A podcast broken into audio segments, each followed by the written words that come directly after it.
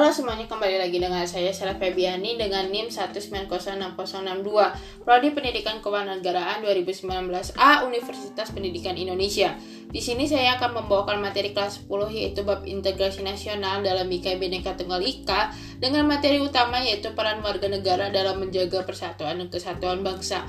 Peran ini akan muncul jika warga negara tersebut memiliki kesadaran akan hak dan kewajibannya Bentuk dari peran warga negara ini dapat dikenal dengan istilah bela negara. Apa itu bela negara? Bela negara menurut Undang-Undang Nomor 3 Tahun 2002 tentang Pertahanan Negara yaitu sikap dan perilaku warga negara yang dijiwai oleh kecintaan kepada negara kesatuan Republik Indonesia berdasarkan Pancasila dan Undang-Undang Dasar 1945 dalam menjalin kelangsungan hidup bangsa dan negara. Bela negara sendiri merupakan hak dan kewajiban sebagai warga negara. Hal ini tertuang dalam Undang-Undang Dasar 1945, Pasal 27 ayat 3 dan Pasal 30 ayat 1. Apa yang dapat menyebabkan hancurnya persatuan dan kesatuan suatu bangsa, yaitu adanya ancaman, tantangan, hambatan, dan gangguan. Ancaman ini terdapat dua macam, yaitu ancaman militer dan non-militer.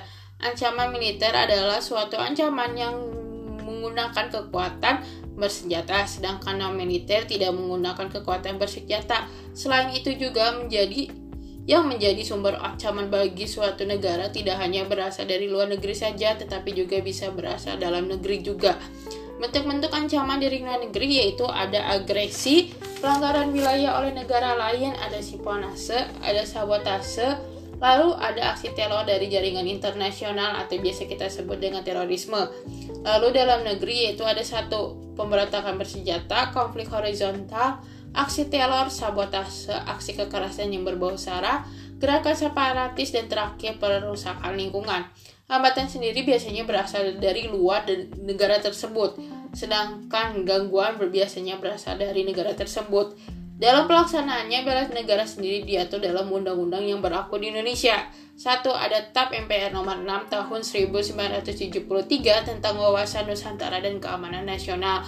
Dua, Undang-Undang Republik Indonesia nomor 24 tahun 1954 tentang pokok-pokok perawanan rakyat. Ketiga, Undang-Undang nomor 20 tahun 1982 tentang ketentuan pokok pertahanan keamanan negara Republik Indonesia yang diubah menjadi Undang-Undang Republik Indonesia Nomor 1 Tahun 1988, TAP MPR Nomor 6 Tahun 2000 tentang pemisahan TNI dan Polri, lalu TNI, TAP MPR Nomor 7 Tahun 2000 tentang per peranan TNI dan Polri.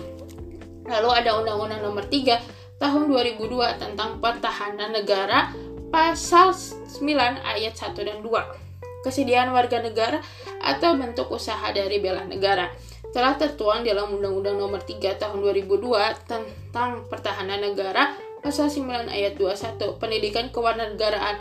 Mengapa mengikuti pendidikan kewarganegaraan merupakan bentuk bela negara? Pendidikan kewarganegaraan ada dari tingkat sekolah dasar sampai dengan perguruan tinggi. Manfaat mengikuti pendidikan kewarganegaraan dapat menumbuhkan jiwa nasionalisme peserta didik dan akan muncul kesadaran akan perannya sebagai warga negara. Selain itu, tujuannya adanya pendidikan kewarganegaraan menciptakan good citizenship dan pendidikan kewarganegaraan yang merupakan bentuk bela negara yang paling dasar bahkan anak kecil pun dapat mengikutinya di sekolah dasar. Kedua, mengikuti pelatihan dasar kemiliteran. Hal ini bisa diikuti ketika kita mengikuti kegiatan seperti Pramuka, Paskibra, PKS, dan PMR. Kegiatan ini biasanya diikuti oleh para peserta didik ketika mereka mengikutinya sebagai ekstrakurikuler ketika mereka di tingkat SMP sampai dengan perguruan tinggi. Nah, setiap kegiatannya itu selalu menyisikan dasar kemiliteran yang seperti baris berbaris. Lalu ada pengabdian sebagai TNI. Seperti kita ketahui, TNI ini merupakan suatu profesi yang memiliki kewajiban dan tugas untuk menjaga kesatuan suatu negara sebagai salah satu aparatur negara di bidang kemiliteran. Lalu ada pengabdian pengabdian sesuai dengan profesi dan keahlian. Seperti kita ketahui, bela negara itu tidak selalu berhubungan atau berkaitan dengan militer, dan militer ini pun selalu diidentikan dengan profesi sebagai TNI dan Polri. Namun pengabdian untuk bela negara tidak selalu berkaitan dengan hal tersebut.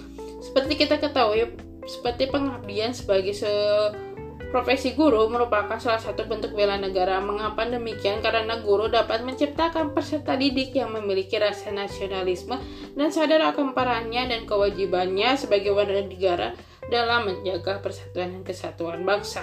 Sekian yang dapat saya sampaikan. Sampai ketemu lagi di podcast saya selanjutnya.